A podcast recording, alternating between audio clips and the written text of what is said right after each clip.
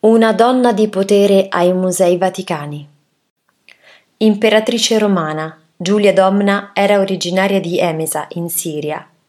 La sua famiglia proveniva da una stirpe di origine beduina, che aveva però saputo radicarsi in quella città carovaniera sulle rive dell'Oronte e diventare una delle più influenti nell'elite aristocratica della parte orientale dell'impero. Ricevette fin da bambina una cultura raffinata il suo busto è conservato ai Musei Vaticani. Giulia venne promessa e concessa in sposa a Settimio Severo, che dopo un avvio di carriera poco brillante si avviava a giocare un ruolo politico di primissimo piano. Pochi mesi dopo nacque il primogenito Antonino Bassiano. Un anno dopo fu la volta di Geta. Terminato il mandato in Gallia, la famiglia tornò a Roma ma Giulia non esiterà a seguire il marito anche nella lontana Britannia per tre anni. A questo periodo risale la sua fama come filosofa, circondandosi di intellettuali.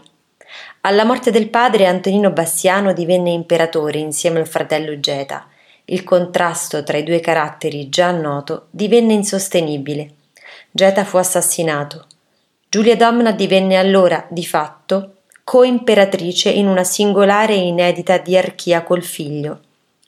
Caracalla cadde vittima di una congiura. Quando venne a sapere dell'assassinio, Giulia Domna cercò di uccidersi.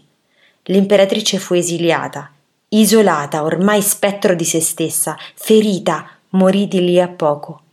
Alcune fonti riportano che si lasciò morire rifiutando il cibo, memore forse degli insegnamenti stoici sulla scelta morale del suicidio, di fronte alla tirannia.